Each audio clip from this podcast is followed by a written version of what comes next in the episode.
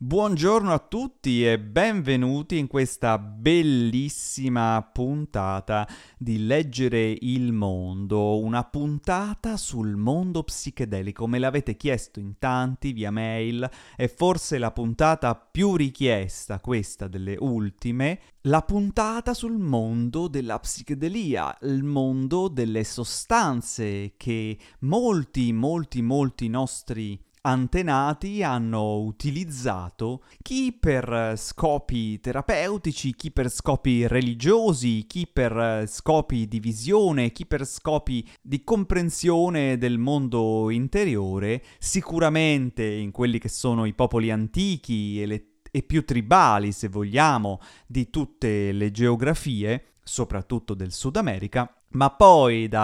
dalla seconda metà del XX secolo da tutti quei ricercatori interessati all'argomento anche in Europa e in America. E infatti noi affrontiamo l'argomento prendendo degli autorevoli esponenti della scienza e del mondo intellettuale che hanno avuto esperienza con queste sostanze e ne hanno poi parlato. Di chi stiamo parlando? Beh, stiamo parlando del primo e forse più importante a livello intellettuale che è Aldous Huxley, per chi non lo conoscesse, Aldous Leonard Huxley, lui è un, è un super intellettuale per capirci era uno degli eminenti, uno forse dei più eminenti membri della sua famiglia, la famiglia Huxley, che era praticamente, so, un albero genealogico di geni intellettuali, eh, medici, una cosa pazzesca. E Huxley era considerato, eh, parliamo comunque Inghilterra, mh, mm, si, è nato nel, alla fine del, dell'Ottocento, è morto negli, negli anni 60,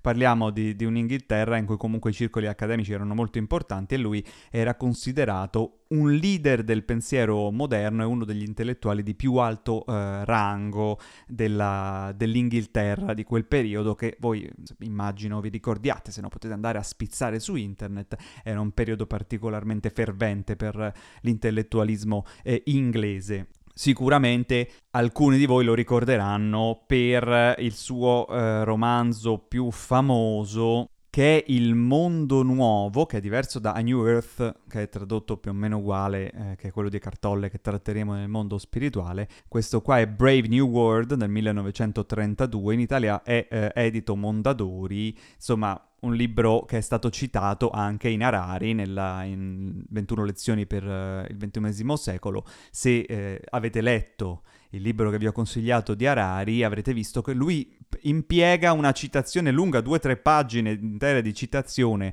di questo testo di, eh, di Huxley. Quindi, come vedete, continuiamo a rimanere in tema da dove siamo partiti con il nostro eh, podcast. E di Huxley oggi affronteremo il suo testo che ha dato il nome al gruppo The Doors i Doors, le porte, che è Le porte della percezione. È un libro molto bello, poi Axel ha scritto anche eh, Paradiso e Inferno, sono di solito collegati a livello editoriale, cioè può, può, capitare di comprare entrambi insieme perché poi è piccolino Le porte della percezione, anche Paradiso e Inferno, e Le porte della percezione parla di quando un bel giorno, negli anni 50, eh, il nostro amico eh, Huxley insieme a Humphrey Osmond, che è uno psichiatra inglese, eh, diciamo, noto per... Eh, è stato direttore del New Jersey Neuropsychiatric Institute e, ehm, insomma, è noto per eh, essere uno studioso e ricercatore accademico, nell'epoca, sempre parliamo anni 50, quando si facevano le ricerche su queste sostanze, poi dopo è stato interrotto, poi dopo adesso hanno ripreso, eh, un grande studioso delle appunto applicazioni di LSD e mescalina in ambito psichiatrico. E eh, Humphrey Osmond è stato un po' la persona che eh, ha accompagnato in questo viaggio di cui parla Huxley nelle porte della percezione con una... Eh, lui parla di una, di una pillola, di, una, di una, una, sintetizzazione sintetica, eh, sintetizzazione sintetica, attenzione, eh, di eh, questa che eh, è la sostanza del peyote, la mescalina, e parla di questa esperienza, è un resoconto, le porte della percezione, di questa esperienza di Huxley sotto effetto di mescalina, accompagnato da questo psichiatra Humphrey eh, Osmond. Ecco, questo è un testo eh, dove lui semplicemente dopo aver fatto questa esperienza la racconta, la narra, è molto interessante perché comunque eh, Huxley avendo una proprietà di linguaggio molto molto efficace, molto ricercata, forbita, ma anche molto precisa, puntuale, permette al lettore che non ha mai fatto questo tipo di esperienze, eh, ecco, di entrare dentro su cosa, cosa, potrebbe essere, quindi sulle implicazioni, sui significati, sui possibili positivi, i possibili negativi, eccetera, eccetera, eccetera. Poi Paradiso e Inferno non lo trattiamo oggi, però ehm, è una riflessione successiva eh, ancora appunto sulle, sull'utilizzo di questo tipo di sostanze. Lui poi essendo un intellettuale ci mette in mezzo anche il rapporto tra eh, questo tipo di utilizzo e l'arte, questo tipo di utilizzo e la religione, quindi ci mette in mezzo anche il cattolicesimo, fa tutta una critica sociale e culturale, eh, diciamo, al, al, discorso per esempio dell'alcol e del tabacco, che eh, sono due sostanze che all'epoca già erano molto diffuse, molto, diciamo, pesanti, molto negative eh, e, e, e abbastanza tossiche, che hanno anche implicazioni sociali e psicologiche di un certo tipo e, e lui quindi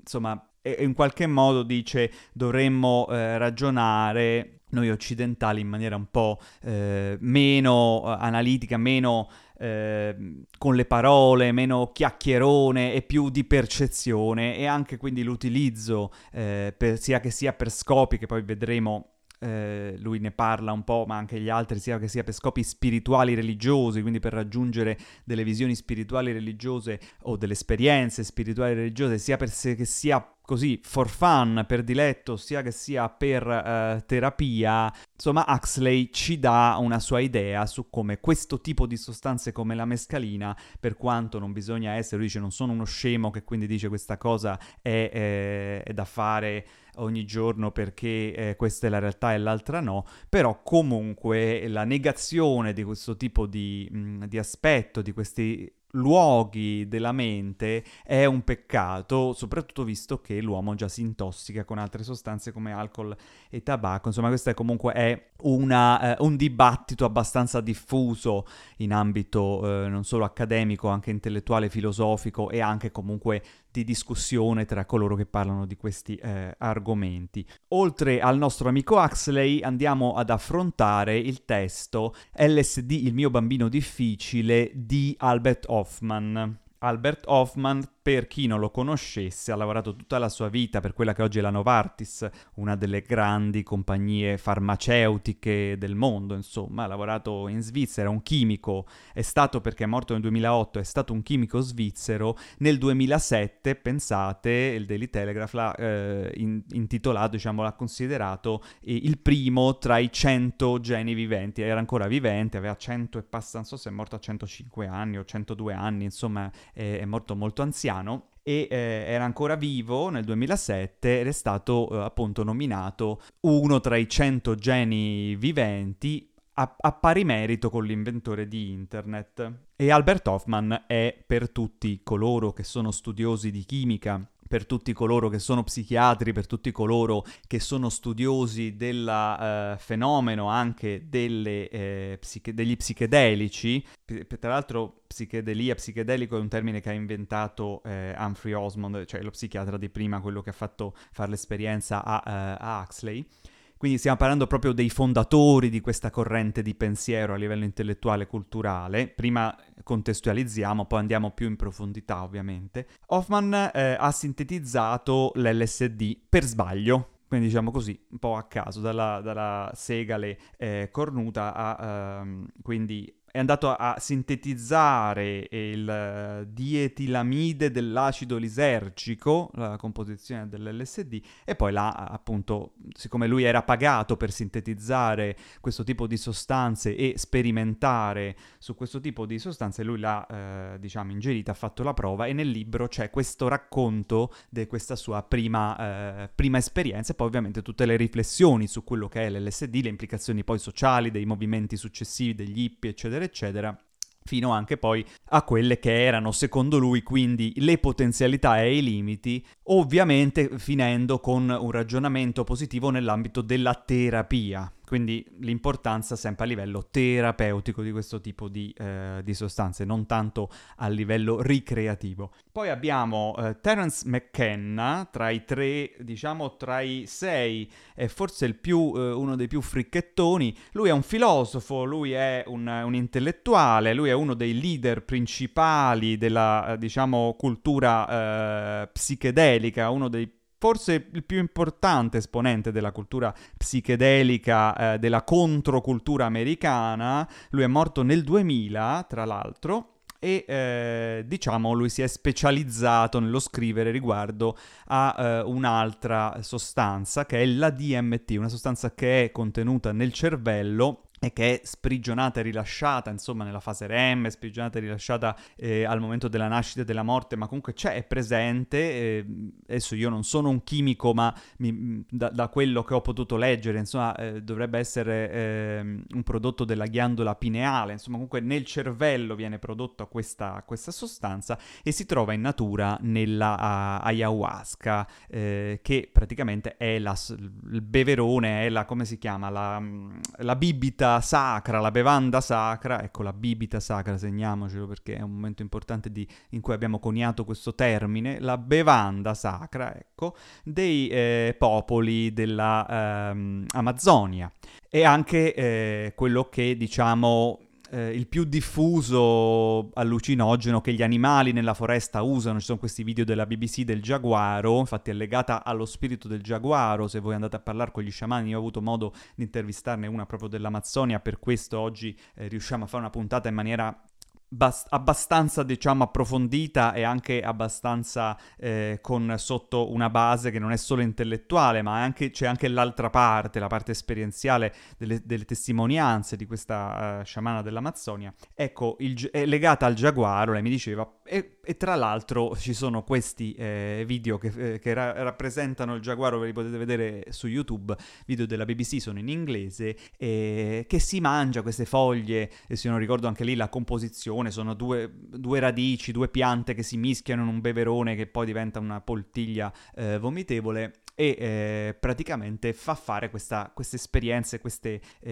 fa, fa, avere queste visioni mistiche nella foresta e c'è questo giocolo che se la, se la, sgranocchia e poi dopo si butta per terra e fa la sua esperienza mistica anche lui. Insomma è noto in natura, gli animali fanno sempre uso, ci sono le, le, scimmiette che si vanno lì a disturbare i, i mille piedi che secernano una certa sostanza che poi dopo li, eh, li, fa andare anche a loro in questo stato di coscienza alterato. Le capre sono note, tra le più note, fare largo uso di stupefacenti e, ehm, e allucinogeni e, ehm, e, insomma anche altri animali diciamo, eh, fanno, fanno, questo tipo di, di, esperienze in natura. Da lì l'uomo ha, ha iniziato con i funghi, con, eh, con le piante, già in, eh, insomma, ci ricordiamo i Mai addirittura li davano ai bambini per far, per, perché erano più puliti mentalmente, avevano una visione pura nelle cerimonie religiose, sono sempre state li, dedicate alla religione e alla spiritualità, quindi lo sciamano si eh, andava a eh, unire a questo spirito della pianta e eh, di, più di recente da, da, parte dell'Occidente sono state invece utilizzate sia per conoscere una parte più percettiva, appunto meno concettuale, meno di idee e, e, e parole e analisi che noi ci perdiamo un po' in questo, in questo mondo delle parole, quindi più percettiva, più di cuore più di pancia, ma eh, soprattutto e anche per questo sono importanti e per questo eh, allora ho deciso di fare la puntata a livello terapeutico perché eh, di recente insomma sono state eh, fatte delle scoperte scientifiche interessanti, ne, ne, parleremo tra un attimo perché dopo Terence McKenna che parla di DMT, quindi DMT la molecola dello spirito è il testo che abbiamo letto e affrontato per eh, eh, voi, abbiamo Timothy Leary altro ehm, psicologo, in questo caso statunitense ricercatore di Harvard, che insieme a Ralph Messner, anche lui ricercatore di Harvard, e tra l'altro morto nel 2019, eh, Metzner, e Richard Alpert, morto nel 2019, anche lui sempre psicologo e sempre ricercatore di Harvard, all'epoca quando hanno fatto questi studi, poi dopo conosciuto Richard Albert come Ramdas, praticamente perché è andato in India e poi ha iniziato un processo di cambiamento e praticamente ha dato vita a un movimento. Andatevi a cercare se volete Ramdas, hanno fatto anche un documentario su Netflix e eh, questi tre hanno scritto un testo che si chiama The Psychedelic Experience, che prende il libro tibetano dei morti, che è un libro della cultura buddista tibetana e eh, praticamente cosa fa? Va a da- dare delle indicazioni. Io eh, il libro tibetano dei morti ho letto tanti anni fa, quindi dovrei rileggerlo, mm, però comunque mm, permettetemi, anche se, se magari, permettetevi anche se poi faccio qualche errore o qualche imprecisione, ma dà delle indicazioni, passa le, quelle che sono le fasi della morte, morte del, dalla morte del corpo, come cosa succede all'anima, cioè dalla morte del corpo a praticamente l'anima che poi rinasce in un altro corpo, oppure finisce, sapete come funziona nel buddismo, c'è questo ciclo di vite che poi dopo a un certo punto si conclude, l'anima trascende. E, ehm, ecco, praticamente eh, spiega un po' anche in un qualche modo il, il, il, metodo migliore per far sì che quest'anima trascenda e non si eh, reincarni. Cosa fanno questi tre eh, pazzerelli? Nel senso che hanno avuto un'idea, se vogliamo, veramente interessante no? dal punto di vista eh, in cui l'hanno affrontata. Prendono il, il bardo, il, prendono il libro eh, tibetano dei morti e lo vanno ad applicare all'esperienza psichedelica, cioè paragonano, dato che nell'esperienza psichedelica uno dei eh, sintomi, diciamo, eh, f- fisiologici comuni eh, con l'uso di determinate sostanze, abbiamo detto mescalina, LSD, psilocibina, sono DMT, sono queste quattro poi le, le, le principali, S- poi tradotte, eh, diciamo, ultimamente nel, nell'utilizzo soprattutto di ehm, psilocibina e LSD e ultimamente a livello scientifico di studi soprattutto psilocibina, quindi psilocibina quella che viene per capirci dai, dai funghi, dai funghi, dai tartufi che si trovano in certe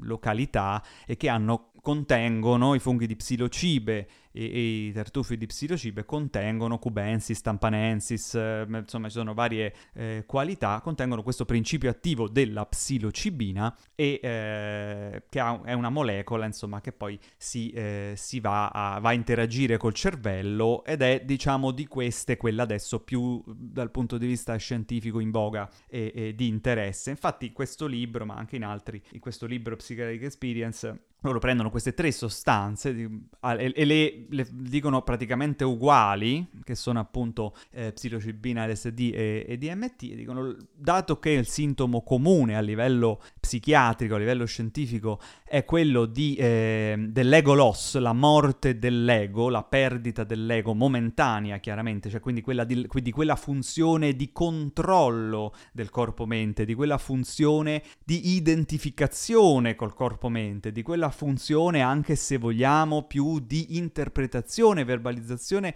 ma anche proprio di concettualizzazione propria della, della componente del, psicologica e, e mentale dell'ego, paragonando questa ego loss, questa perdita dell'ego ad una morte eh, reale, quindi si paragona spesso eh, nella, nella, tradizione, ma anche insomma in eh, appunto in ambito, quindi noi stiamo parlando di ricerche eh, scientifiche, adesso eh, sia Alpert che eh, Metzner che Liri erano ricercatori a Harvard quando hanno fatto queste ricerche, abbiamo detto che Humphrey Osmond era direttore del, del centro di neuropsichiatria del New Jersey, eh, Huxley, vabbè, lui eh, era... Huxley e McKenna sono due intellettuali, ma comunque ben riconosciuti eh, in ambito eh, accademico. Ecco, si va a paragonare questa, questa morte dell'ego con la morte fisica e quindi si dice che si, che quando si prende questo tipo di sostanze si sperimenta quello che si va a sperimentare al momento della morte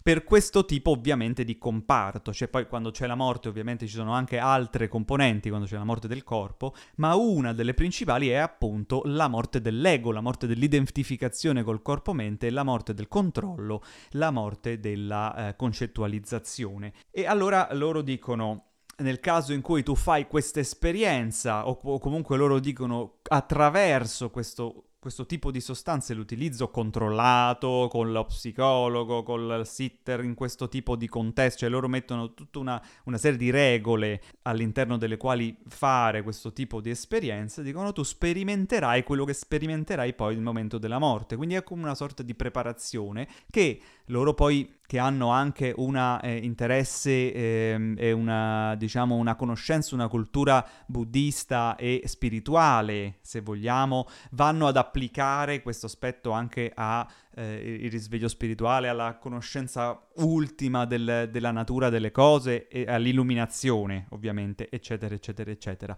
Però è interessante questo accostamento, appunto, che dice, ti diciamo le tre fasi, il, il primo bardo, il secondo bardo, il terzo bardo, che sono appunto le fasi del testo del, del, tibetano dei morti, libro tibetano dei morti, dicono seguirà la morte queste tre fasi e se tu fai l'esperienza psichedelica è utile che conosci queste tre fasi perché noi ti guideremo attraverso questo libro all'interno dell'esperienza psichedelica in modo tale che tu non vada a, ehm, non vada a prendere quella parte di inferno appunto, paradiso inferno di Huxley, cioè non vada in panico, non vada nella, nella parte del quello che viene chiamato in gergo bad trip, non vada ad incorrere nella paura, nel terrore, nella confusione e in, in, situazioni comunque in cui la mente non vuole trovarsi e non è nemmeno utile che si trovi e invece, eh, quindi danno indicazioni invece per rimanere in quella che è la, la retta via, il, letto, il, retto sentiero di ehm, utilizzo di questo tipo di, di, esperienza per andare a trascendere il, il conosciuto comune, per andare a trascendere il corpo-mente. Ecco, sono concetti sicuramente non semplici così da, uh, da apprendere. Si, si, sta parlando comunque di un'esperienza che loro stessi anche dicono... Ehm, essere estremamente eh, diversa se raccontata o se provata, quindi comunque ovviamente noi abbiamo il limite di raccontare semplicemente questo tipo di, eh, di mondo, perché eh,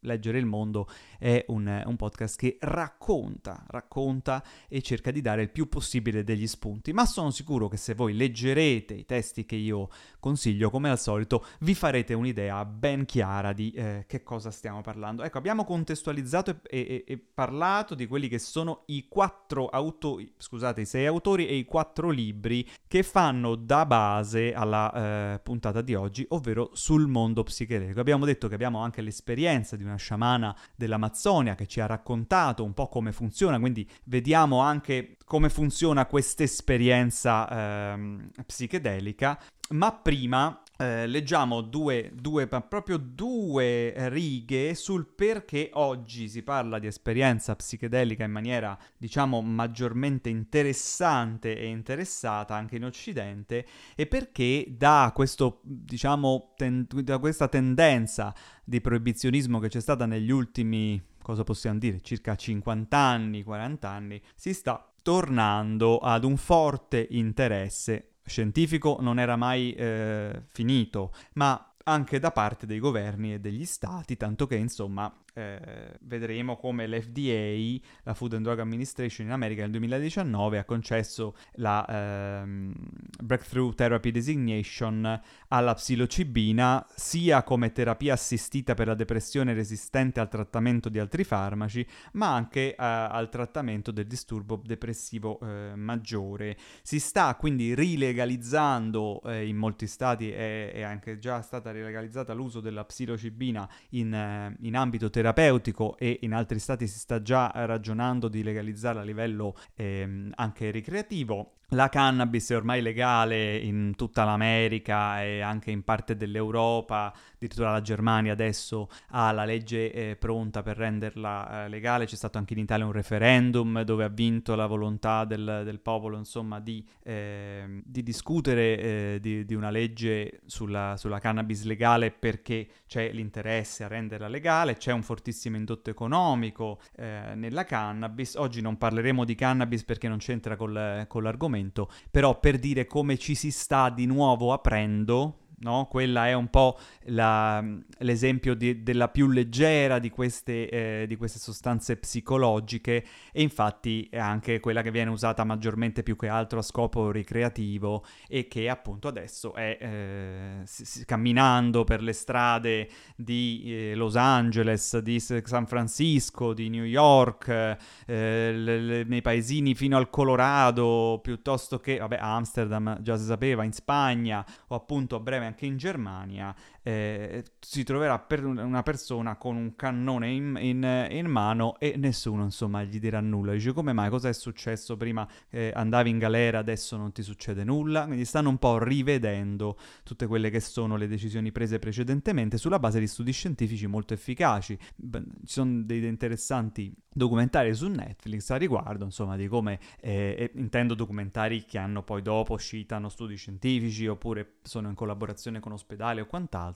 di come la cannabis sia veramente molto efficace per moltissime, moltissime malattie, non solo o psicologico-psichiatriche, ma anche proprio fisiche, anche parliamo di eh, eh, cancro. Per quanto riguarda la psilocibina, è un, um, un principio attivo invece che eh, inizia a essere interessante per che cosa? Per, ehm, per, esempio, vi cito uno studio 2014, Università John Hopkins eh, ha pubblicato sul Journal of Psychopharmacology uno studio che dimostra come la, psicolo- la psilocibina sia eh, efficace contro la cura per la dipendenza da nicotina, con una percentuale di successo dell'80%, che è moltissima in questi casi, eh, perché c'è sempre il fattore eh, fisiologico, il fattore psicologico, quello che vogliamo, ma parliamo di un successo dell'80%. Infatti è una delle più grandi doti di questo tipo di sostanze è che non provocano dipendenza eh, e addirittura vanno a ehm, annullare, annientare, annichilire, abbassare o appunto addirittura far scomparire la eh, dipendenza da altri tipi di eh, sostanze che invece danno dipendenza, come ad esempio la nicotina, l'alcol e, eh, e, anche la cannabis. Anche la cannabis è una sostanza che per quanto molto meno tossica e nociva eh, di eh, alcol e tabacco, un rapporto 1 a 10, è comunque una sostanza che dà d- discreta eh, quantità di eh, dipendenza, mentre la psilocibina no. E, ehm, e, per esempio un altro studio 2017 Imperial College di Londra eh, parla, e qui c'è anche un interessante documentario su Netflix, anche qui del, non so se è l'Imperial College o è un altro, ma sempre in Inghilterra, che vanno a dimostrare come due somministrazioni, quindi non una, ma due somministrazioni del composto a distanza di una settimana, quindi una somministrazione, si passa una, sotti- una settimana, un'altra somministrazione, eh, va a eh, praticamente esercitare potenti e duraturi effetti antidepressivi in pazienti con una patologia resistente ai classici farmaci antidepressivi. Cosa significa? Cioè, vedi questi pazienti che sono depressi, la, di solito ansia e depressione vengono, vengono, insieme comunque in maniera molto disfunzionale, non riescono a fare niente più, nemmeno avere rapporti con la famiglia e, e col lavoro, vengono praticamente... Eh, ehm, presi da que- cioè, fanno da, da, volontari ovviamente per, per, questo studio, vengono seguiti da questi due, uno è uno psicologo uno psichiatra, in una stanzina, fanno la, l'esperienza che è perché al contrario della somministrazione di, un, di, un'aspirina, insomma, che non, non, ti accorgi di niente, la somministrazione di questo tipo di farmaci, come gli psicofarmaci, hanno una durata che va tra le 6 e le 24 ore, quindi eh, in base al dosaggio hanno anche, eh, mettono il corpo, si vedono questi, queste persone che hanno un corpo che poi dopo è, è, non può per esempio guidare la macchina o fare grandi cose, bisogna stare sdraiati, tranquilli per 5, 4, 6 ore, circa 4-6 ore,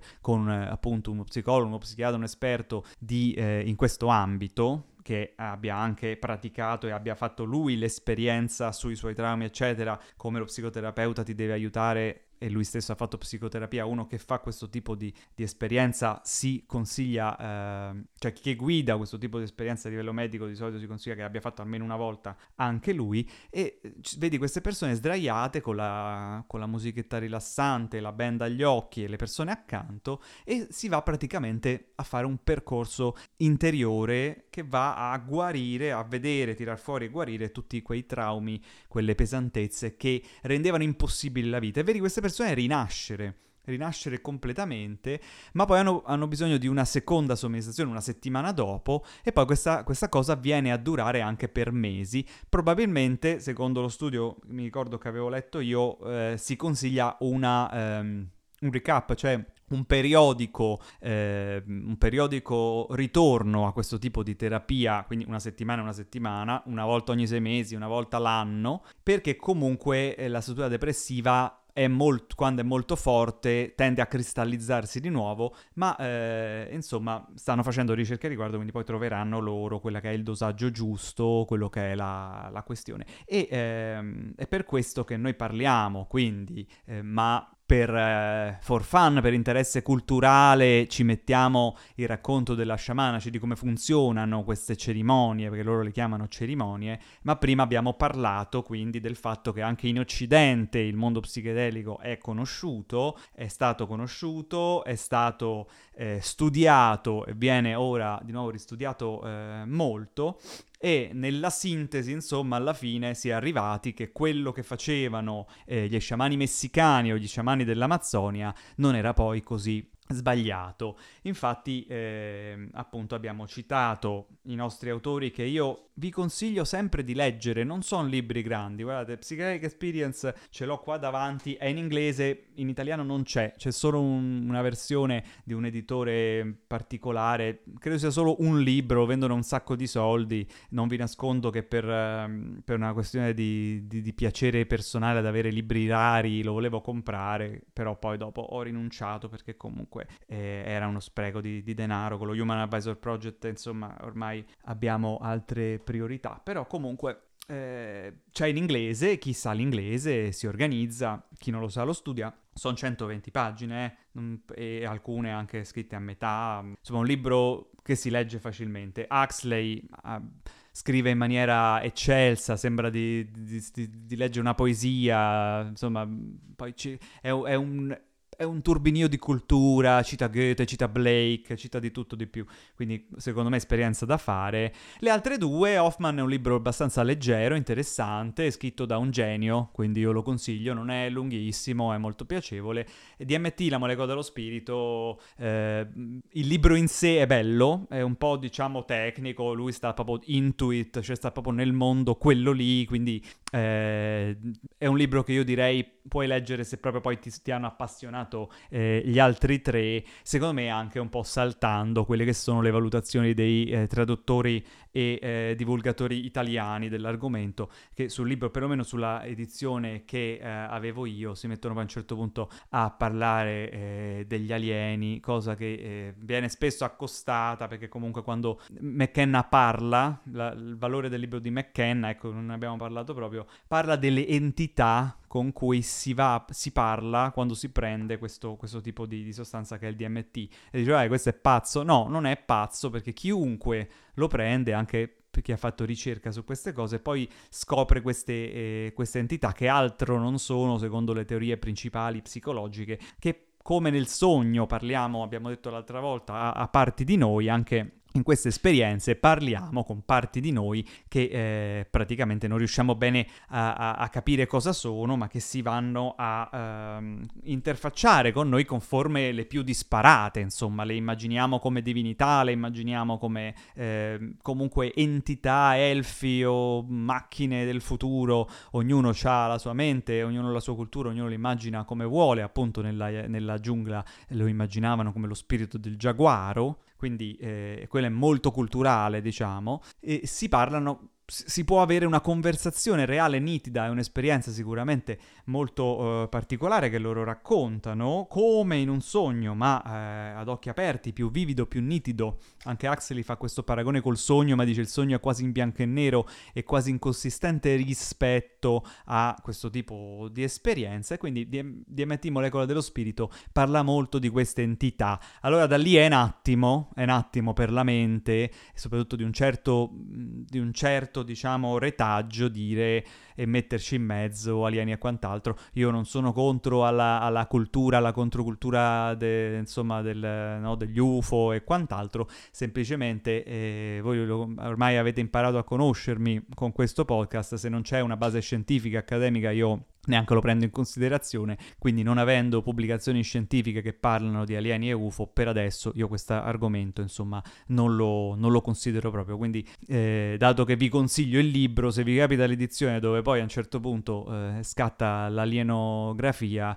io mi dissocio da quell'aspetto. Per quanto riguarda ehm, praticamente quindi l'esperienza in sé, in sé eh, l'abbiamo vista, l'abbiamo vista, leggetevi questi testi, l'abbiamo vista dal punto di vista dell'Occidente accademico, abbiamo cercato un po' di capire cos'è, ora andiamo a vedere invece dal punto di vista della, eh, dell'America Latina, del Sud America, dove queste esperienze sono eh, per le tribù del, dell'Amazzonia all'ordine, all'ordine, del giorno. Mi pare si chiami... Eh Frontera Verde, Frontera Verde, eh, serie su Netflix spagnolo, parla di una donna che va a fare una, uh, una ricerca in Amazzonia, si perde, si ritrova tra, in, questa, diciamo, in questa tribù eh, dove si fa appunto uso, perché poi lì è una cosa naturale, di ayahuasca e quindi prova questa, questa ayahuasca. È nel periodo post-nazista, durante il nazismo, non ricordo bene, perché ci sono questi ricercatori, l'ho vista tanti anni fa, eh, appunto mi pare nazisti che vogliono cercare la, eh, per il Führer la, l'elisir dell'immortalità e, e, e, pare che questa ayahuasca, che loro non nominano mai come ayahuasca, la chiamano in un altro modo, eh, sia questo, questo, Elisir. È una serie fatta molto bene che consiglio se vi capita, se c'è ancora, eh, perché non so, poi dopo sapete che Netflix le toglie per una questione di diritti, ma insomma si troverà sicuramente in streaming per capire di cosa si sta parlando, se no ci sono molti documentari sulla, sulla questione. L'ultimo, eh, che però non sono ancora riuscito a vedere, che è The Last Shaman di niente po' di meno che Ras de Gan, attenzione, su appunto l'ayahuasca in Amazzonia, ma comunque andate su internet, cioè, mettete Psychedelic Renaissance, la, la, il rinascimento psichedelico, oppure ayahuasca, documentario, chi più ne ha più ne metta, anche di qualità intendo, non solo menate. Come funziona l'ayahuasca? Eh, praticamente è questa bevanda che lo sciamano prepara e che utilizza a scopi spirituali, religiosi e di eh, consigli ai leader del, della tribù, quindi per le visioni sul futuro, sulla popolazione, sulla, su tutto quanto, per connessione con la foresta, perché è una pianta che rappresenta, che è molto presente nella foresta, quindi per connessione con la foresta, immaginate vivere nell'Amazzonia significa vivere la foresta, non è come noi nella città, eh? La foresta ha una vita sua, provate ad andare in Amazzonia e eh, insomma lo, lo, lo vedrete con i vostri occhi. Io non ci sono mai stato, ho visto tanti documentari a riguardo, tanto studiato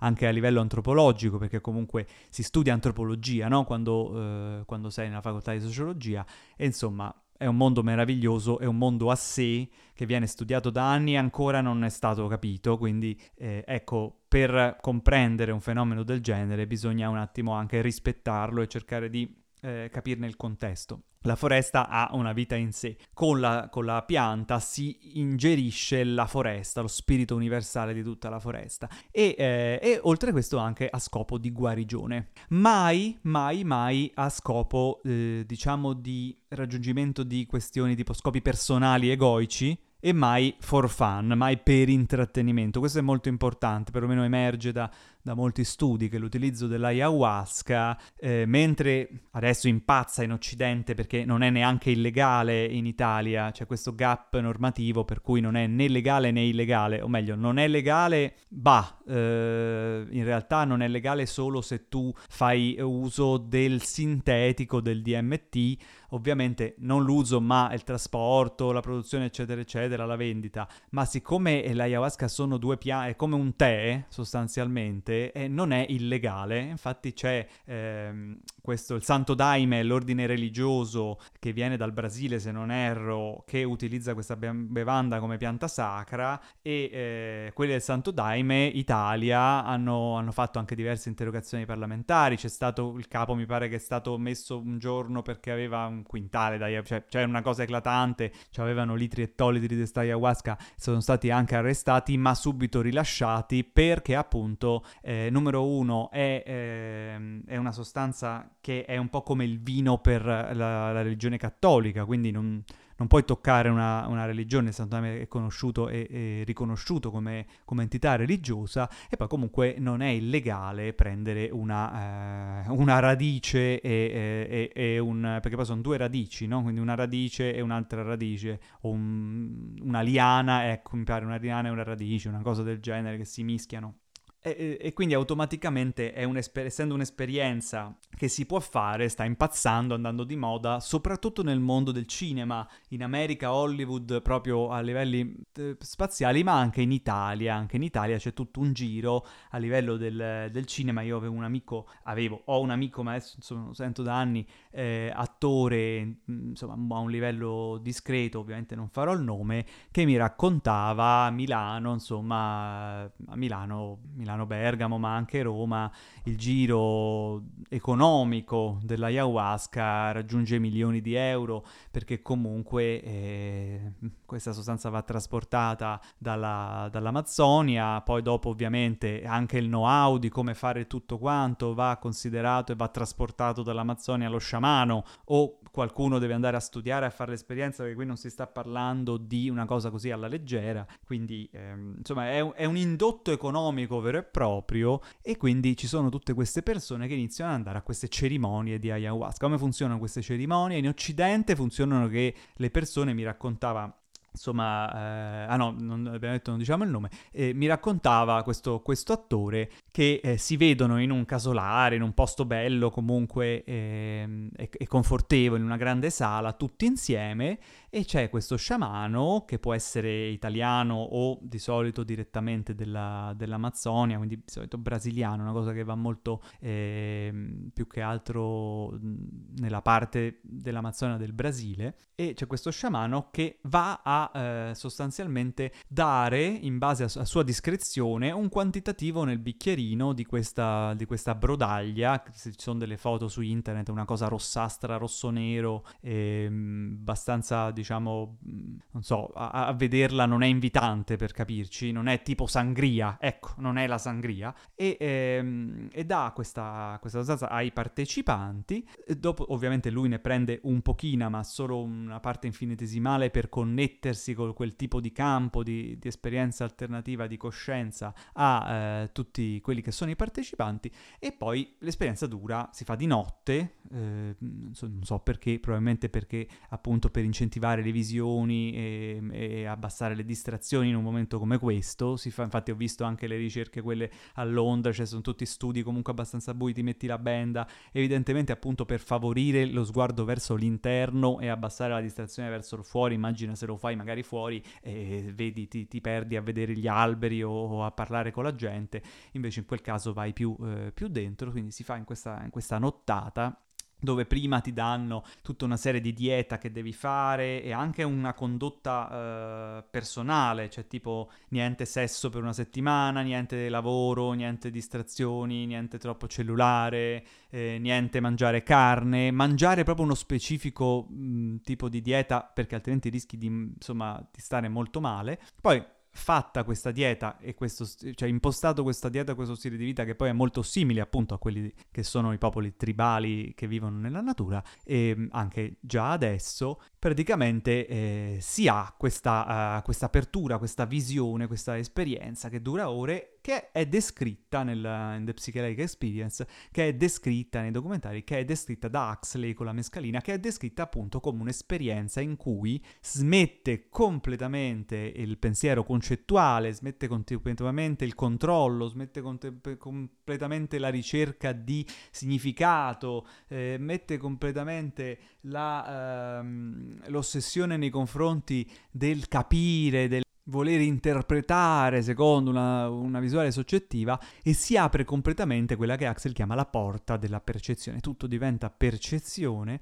si toglie l'identificazione con l'io, ciò significa che praticamente se si è guidati, che poi lo sciamano cosa fa? Va a fare dei canti, va a fare tutta una serie di pratiche in cui praticamente guida l'esperienza a suo modo, diverso da come la consigliano di guidare secondo stampo buddista, per esempio i tre ricercatori di Harvard in The, in the Psychedelic Experience, cioè è una guida diversa perché quella è una guida, immaginate uno sciamano dell'Amazzonia e immaginate un monaco buddista e, o immaginate un ricercatore di Harvard che è psichiatra, cioè sono tre ambienti assai differenti, ok? Però hanno questa parte comune di non far fissare la persona su quello che succede in quel momento, cioè tutto in quel momento diventa in divenire e non c'è nessun punto fisso di riferimento, è tutto un flusso e si entra, viene descritta appunto come un qualcosa in cui si entra dentro questo flusso, ogni cosa è molto più vivida, molto più viva, molto più vera, molto più bella, molto più intensa, quindi contemporaneamente, se invece dice, se ti dicono, se ti invece ti vai a impelagare in pensieri, in distrazioni e cose, diventa intensa quell'altra di parte e quindi si va verso la paranoia, la paura, il, il pensare chissà che cosa sta succedendo perché appunto si va a eh, fare resistenza con questo tipo di flusso. E allora lì si ha quello che abbiamo detto prima in gergo chiamano bad trip, brutto viaggio. E ehm, con la guida di questo sciamano quindi a non distrarsi, a non fissarsi, si apre quella che è la, il terzo occhio, si apre quello che è la percezione di una realtà interiore che dà la consapevolezza, questo ne parlano tutti nei libri in comune, la consapevolezza che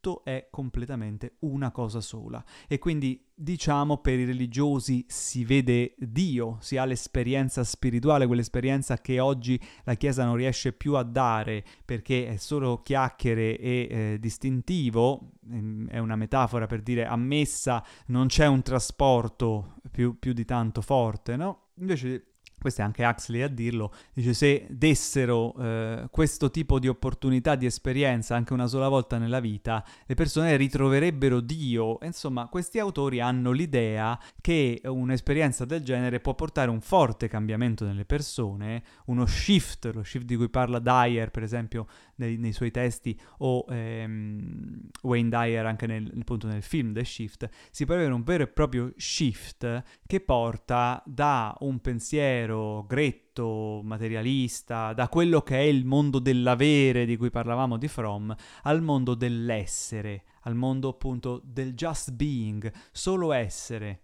e essere, come poi eh, abbiamo da Parmenide, da Parmenide, in poi, vedremo poi nel mondo filosofico, anche ci concentreremo con Platone, ma insomma è tutto fuso e, con, e, e complementare, essere che è un divenire, quindi un unico e continuo muoversi della coscienza. Si vede, si narra in queste esperienze, quindi la coscienza di Dio, si viene a percepire che siamo uno con la coscienza eh, di Dio.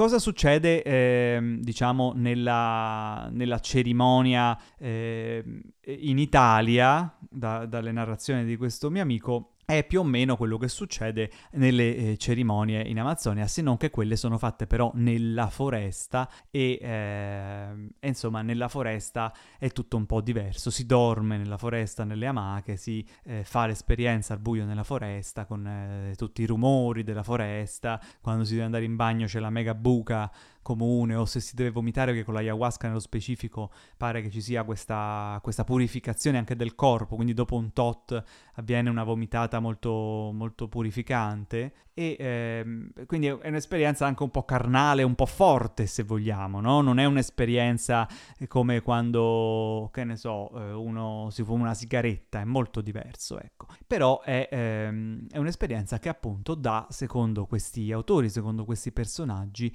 la coscienza divina. Abbiamo così contestualizzato, secondo l'Occidente e secondo quello che è il, più l'esperienza, diciamo, del tribale, quindi secondo l'Occidente, gli autori che abbiamo detto, secondo eh, le popolazioni dell'Amazzonia, all'uso dell'ayahuasca, io rimando sempre, come vi ho detto, a documentari e letture a riguardo. Ora possiamo fare in chiusura un ragionamento, perché non si può parlare di questa esperienza. Lo stesso Huxley dice che e no, non ci sono le parole per descrivere eh, un'esperienza del genere, bisognerebbe provarla. Allora, eh, cosa facciamo noi? Anziché continuare a parlare dell'esperienza di cui ne parlano tanto appunto tutti gli autori che vi ho citato, noi parliamo della riflessione sul perché è importante dal punto di vista scientifico, psichiatrico, psicologico, eh, introdurre una terapia che eh, è una terapia con gli psichedelici, per esempio con la psilocibina e con la cannabis, per eh, ciò che sono i, le, le problematiche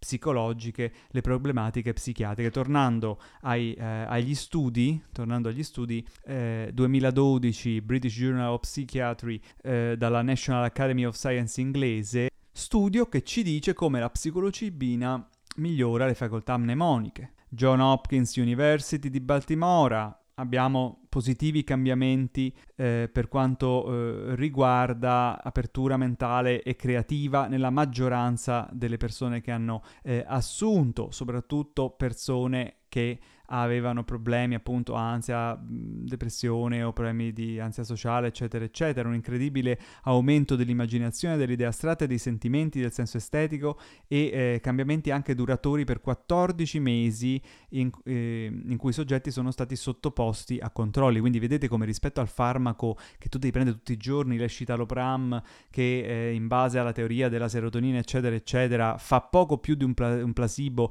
e ha un sacco di effetti eh, collaterali, questa, la psilocibina è un tipo di eh, farmaco che, eh, cioè un tipo di principio attivo, perché il farmaco commerciale non credo ci sia ancora non, o non lo conosco comunque,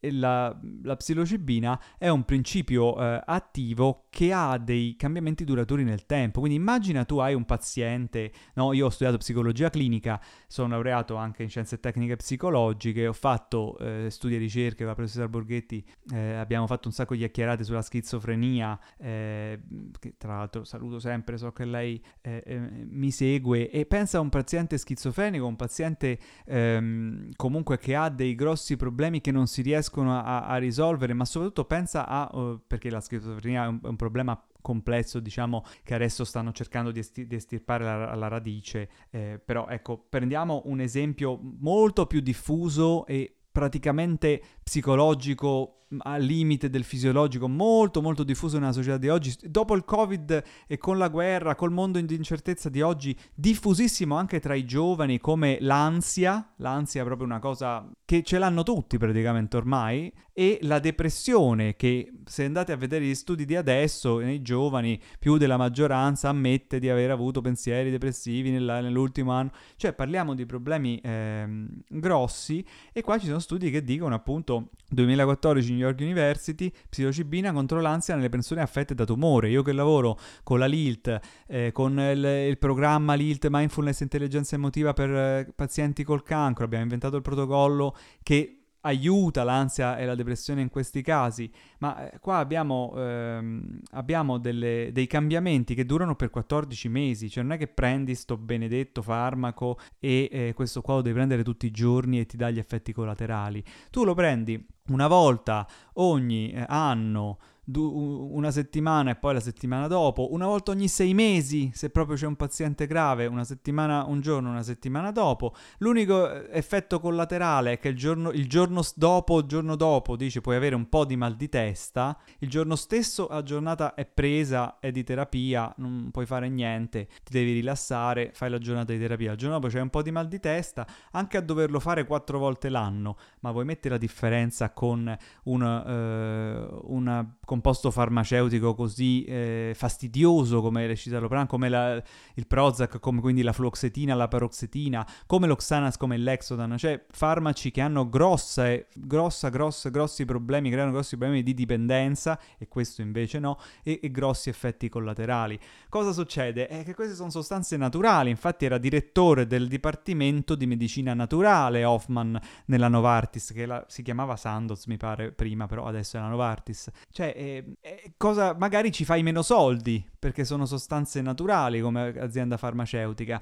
però dobbiamo iniziare con tutti i soldi che hanno fatto con, eh, e che faranno con i vaccini, perché ora è l'epoca dei vaccini, faremo vaccini per ogni cosa e eh, soprattutto si parla di vaccini contro il cancro, quindi immaginate il problema del cancro che diciamo oggi ancora morba la società occidentale, anche se sempre di meno, immaginate poter fare un vaccino contro il cancro che ti elimina proprio la possibilità, che comodità è. Pensate quanto naturalmente vengano poi conoscendo gli stati occidentali, messi questi vaccini come pseudo quasi obbligatori prima o poi, quando trovano quelli proprio, proprio, proprio perfetti. E quindi pensate quanti soldi gireranno in ambito farmaceutico. Si può fare un passo indietro dal punto di vista del profitto, come ha detto Fromm, e fare un passo avanti verso l'evoluzione dell'uomo e quindi dare all'uomo gli strumenti che sono già in natura e non degli psicofarmaci sintetici, ma degli psicofarmaci naturali, perché queste cose sono delle erbe, sono delle, dei muschi, dei funghi, sono cose che non hanno praticamente effetti collaterali.